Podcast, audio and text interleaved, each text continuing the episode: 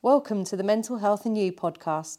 This podcast brings you information and advice from across the Norfolk and Suffolk NHS Foundation Trust, with a range of teams, services, and those who use them sharing their experiences and wisdom with us every fortnight.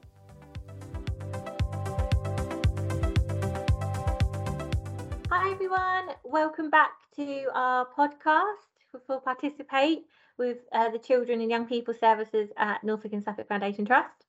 Um, today we are going to speak about mental health and disability. So to start things off, has anybody got any kind of experiences of this or that you'd like to share? I'll go first. Um, basically, yeah, I think, and and this is kind of where the where the idea came from. I think was that I I do have a, a physical disability, but I do find that when that is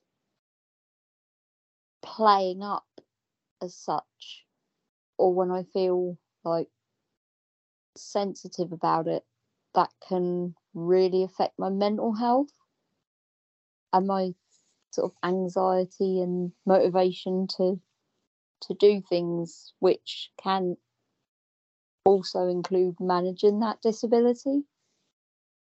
I don't I don't know if anyone else has ever experienced that. Def- definitely, I have, and I think in my experience, um, if you if you have mental health issues on top of a physical disability, sometimes I'm not sure how to put this. People will assume that um, you feel down or anxious about having a disability and in my case it's it's a mixture. So yeah it's yeah i think people can be very easily misled and i've spent a lot of time trying to teach or re-educate the people that have work, working with me so that they can see that they're linked but they need to be treated separately as well as together if that makes any sense I Um, would I would completely agree. Some there are times where people will assume that I'm having if if I'm having a bad day, there is the risk that people will assume that it's because of my physical health or that my life sucks and that's not always the case and it doesn't always suck. I completely agree, and it's like that pity and an inspirational thing as well. Like we're just normal people at the end of the day, and Mm. that that's to be acknowledged and respected. And yeah, there needs to be a middle ground as well. I I think that contributes to Absolutely. And I think the one the one thing that you know you, you can it that there is there is a link as I, as I said to you as as as I said if something physical happens or if they see something that can trigger off thoughts about the future with a physical disability Mm-hmm. that can massively affect my mental health Definitely. and can then affect how I manage my physical health. Mm-hmm. It's a cycle, isn't it? Mm, And not everyone's aware of it. That's why I think there needs to be more education. yeah, I definitely agree with that. I mean, as someone who, so I don't have a, a disability that you could r- very easily physically see. So I'm autistic, so it's all, it's not mental health, but it's inside my mind. And that makes it really, so like sometimes you'll think about, oh, did I make myself look too much like I'm I've got this. Will I get will I get this position? Will I be able to get this job if they know this is going on for me and that affects my mental health because a lot of the time you think well i'm not being valued as a person i'm being valued as someone who has this and that this really limits me Mm. completely relate. And the other the other thing I find is I I the one thing I always feel really in that insecure about, I know it's me, but the one thing I sort of tend to feel insecure about is do I look disabled? And it, it comes out in little things like when I'm happy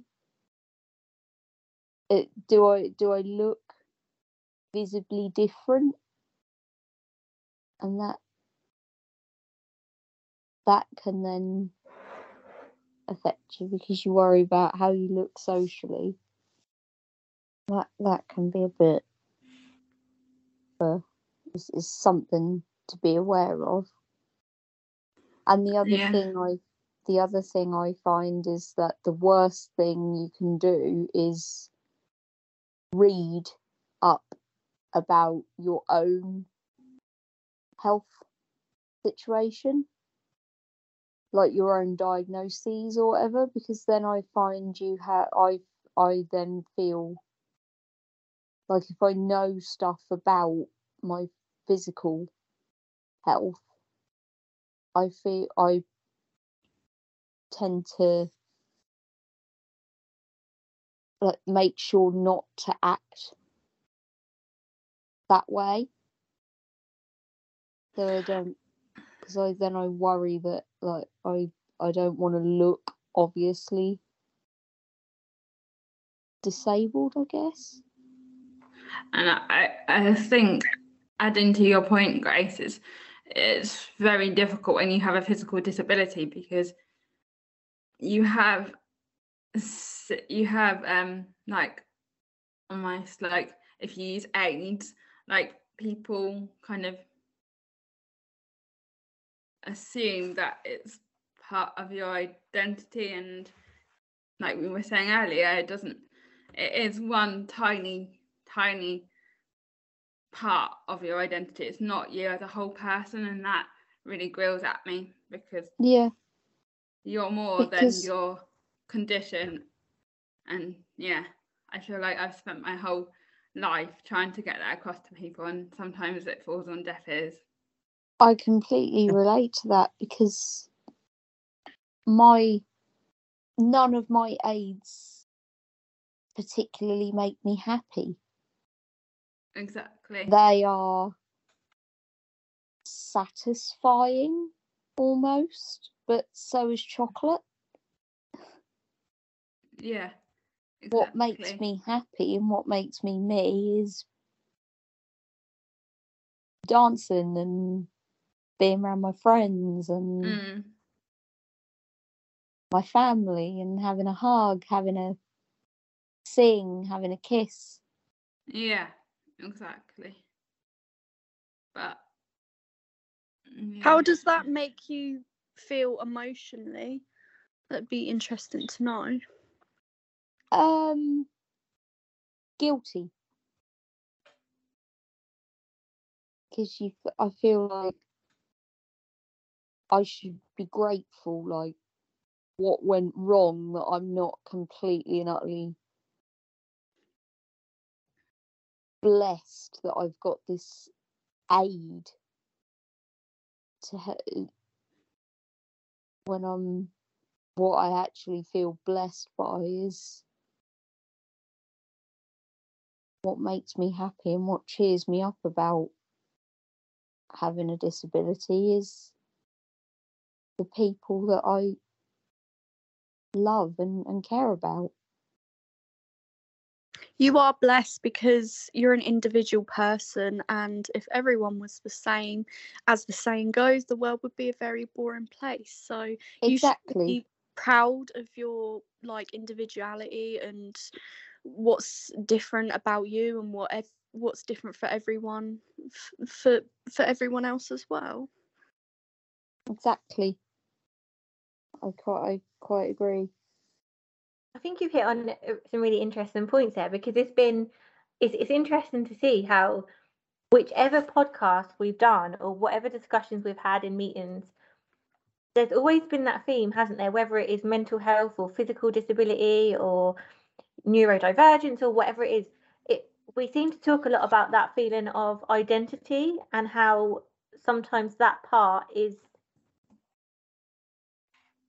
I'm trying to think how to phrase this how sometimes the other parts of us can be overlooked and the focus can really be on that disability or on that diagnosis and it just i don't know if anyone else has noticed this but it just seems interesting to me how that does seem to be one of the the things which keeps coming up kind of like time and time again throughout these Mm, Yeah, I've I've definitely noticed it, Sophie, in my own experience of the treatment that I've had.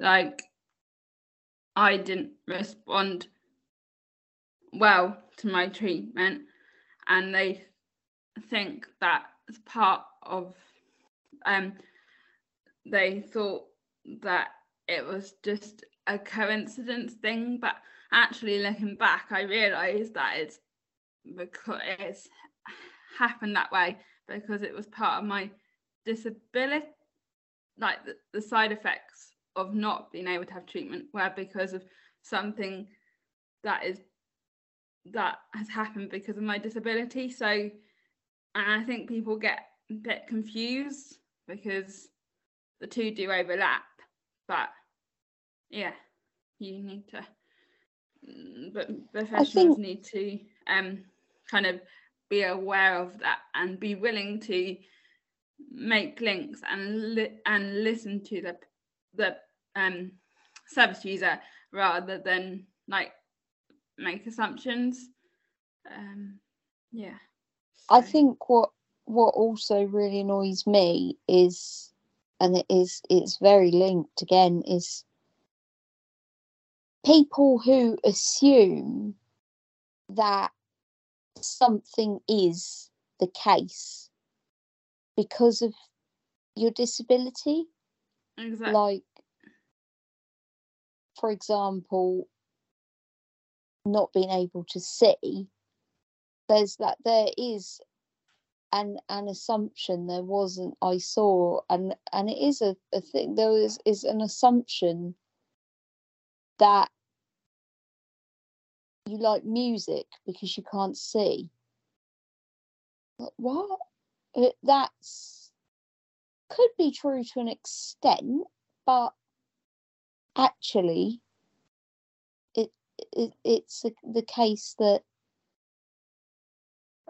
you just happen to have this thing and you like music or walks or what for example people if i i'm i don't know but i'm sure if people if i if i told people that i can't see and that i like it when it rains there could be the risk that they would assume that i like it because i can hear and feel the rain but that's not the case at all i like the rain because Mhm. it's Correct. liber, liber I find it liberating. I think that's- the result of doing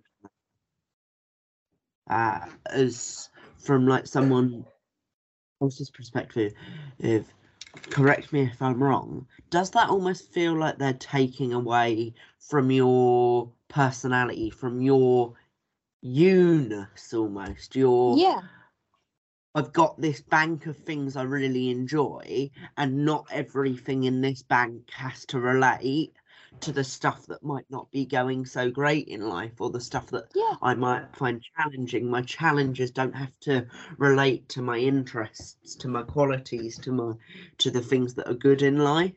no, because actually And that I feel my, really invalidating. yeah, exactly, because actually, my personality is pretty much complete and utter opposite to my physical health. You are not your disability though, that's just a part of you, just like people with mental health. They don't their identity isn't their mental health and it's the same with people with disabilities. Their identity isn't their what did I just say? Yeah, their identity isn't their disability because it's about your personality at the end of the day. Yeah. And I guess that brings us on to that kind of idea around identity and language as well, and Mm. how kind of language can be used to either like add to the stigma, I guess, or to really celebrate the person and their personality as to who they are. Has anyone has anyone had any experience of that of kind of how the language around disability feels or how that's differed or the impact that's had? Yeah, I've I've had people um and it's one thing I really hate, but people when when people modify their language because they see like once they know you can't see and suddenly it's like feel that watch the listen to the telly you you do you do still look and you do still watch you just do it with a different different parts of your body. And I find adding to Sophie's um adding to that point about language, um I I do find that some people will say you suffer from a condition or a disability and you live alongside it or you try your best to even if it puts mental strain on on you. So so i i don't like the term suffering because it, it impairs pity and yeah that's not good really. Pity is very very bad. I i would i think uh, pity pity for me is an immediate red flag that just causes a shut off and a lack of trust Taylor, did you want to come in? Sorry. Yeah, sorry.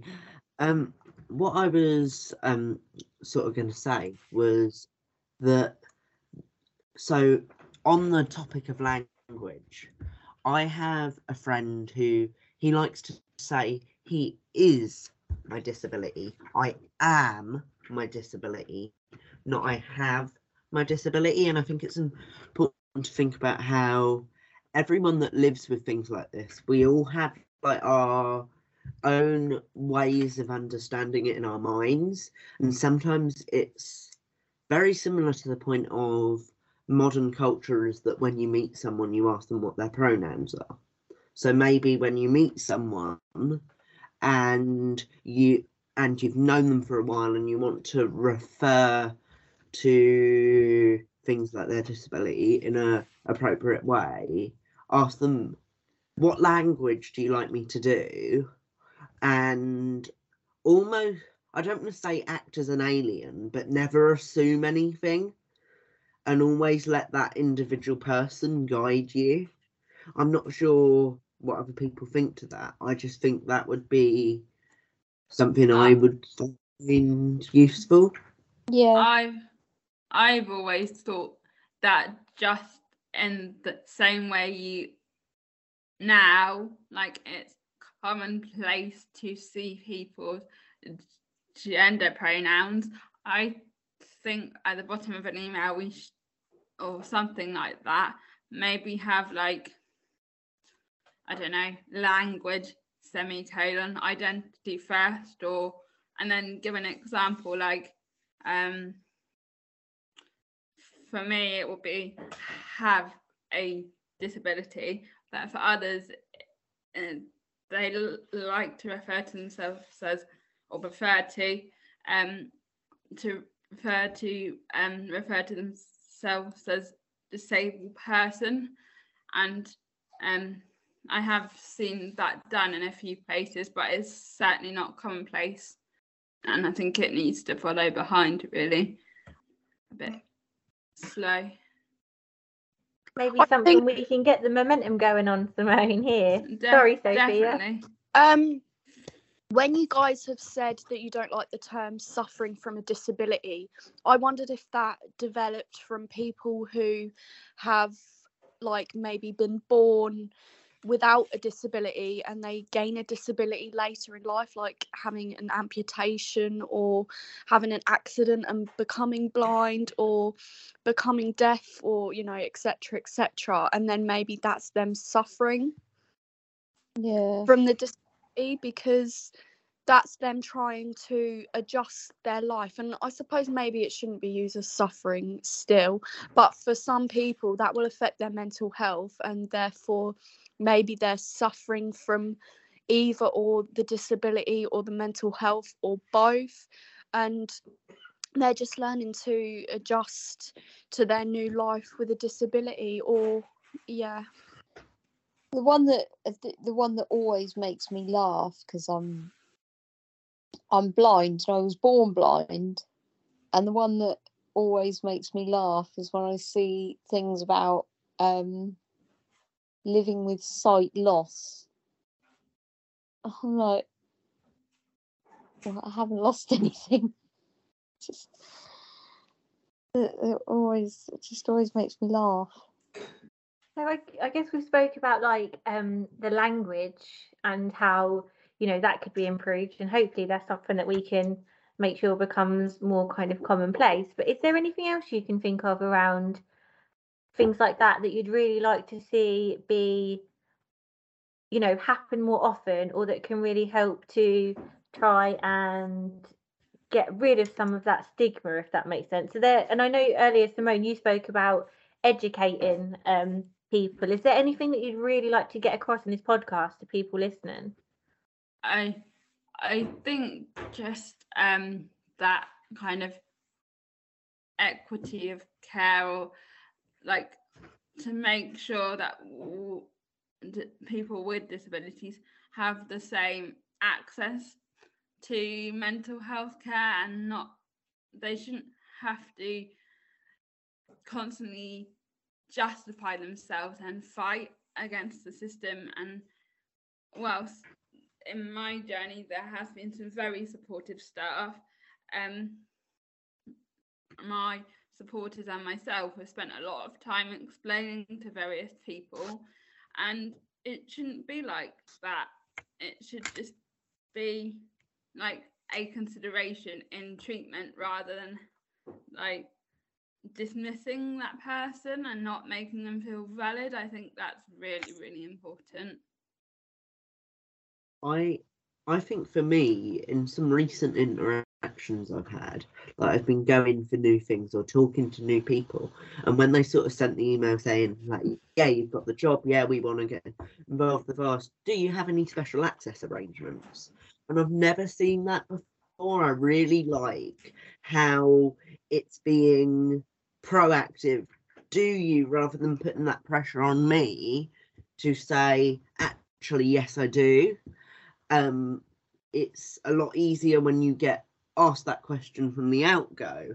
Or like i was talking to someone today and they were saying um is it okay if i um use chewing gum or you or put strong cologne on?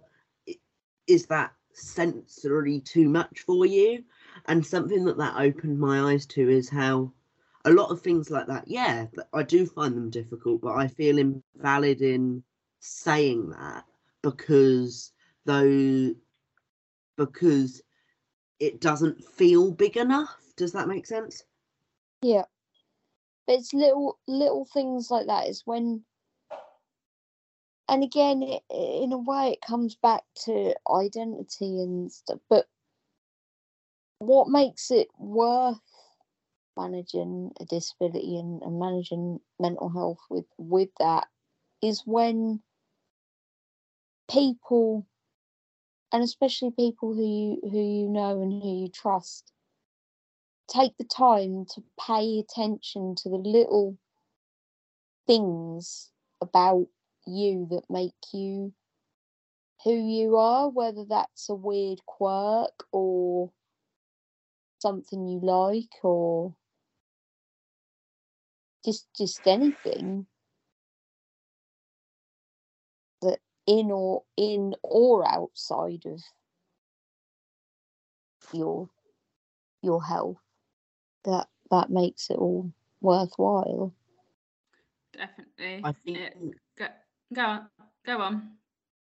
I think there really is something about. I'm not sure if anyone else feel, feels it, but do you ever feel like people sum you up to one thing, to the fact that you have a disability, and that you don't really have anything else to you other than that one thing that they use to sum you up? And I think that's something that I always think about, and how it's very important to identity is such a big thing, especially when you've been through things that almost take your identity away. Mm-hmm. yeah Yeah. Um, Agreed.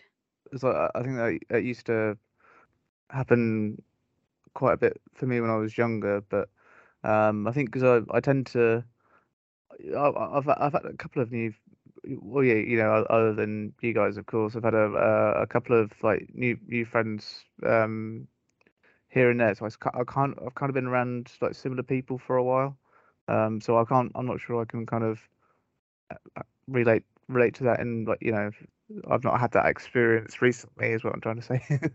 that's a good thing yeah, I'm I'm lucky in that way. a hundred percent I think we've had And some I f- really. Oh, sorry. Go on, Taylor. I think on that point, just before um, everything gets tied up uh, and bound into a nice little package, I think it's nice to talk about having a disability and having things like that. It can really affect your social health, your ability to make friends. It can make you second guess yourself and think, oh my God, they think I'm different. And I think it's important to think about how our social lives and our social health really can quite drastically affect our mental health.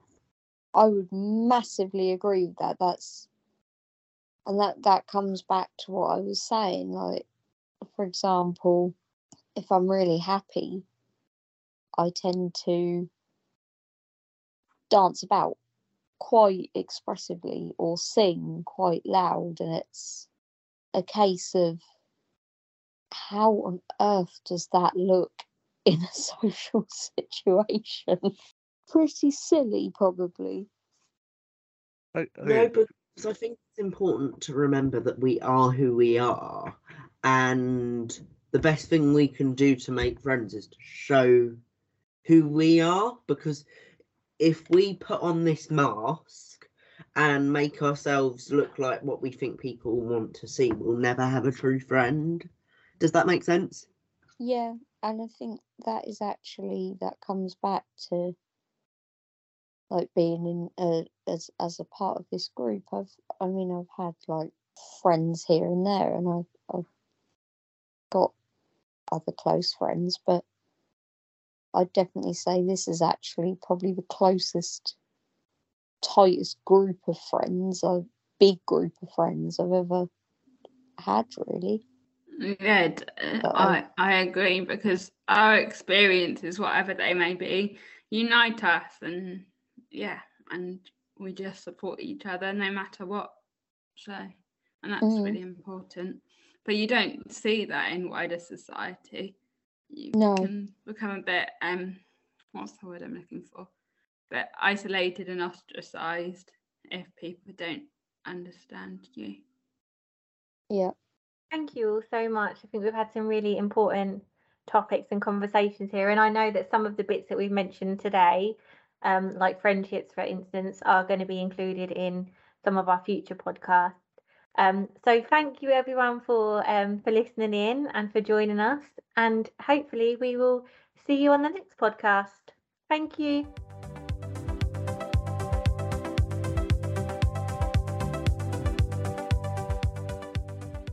Thanks for listening. Please subscribe to make sure you don't miss a future episode. Let us know what you thought of this episode by reaching out on social media. If you haven't already, listen back to previous episodes to hear some of the best mental health advice for you.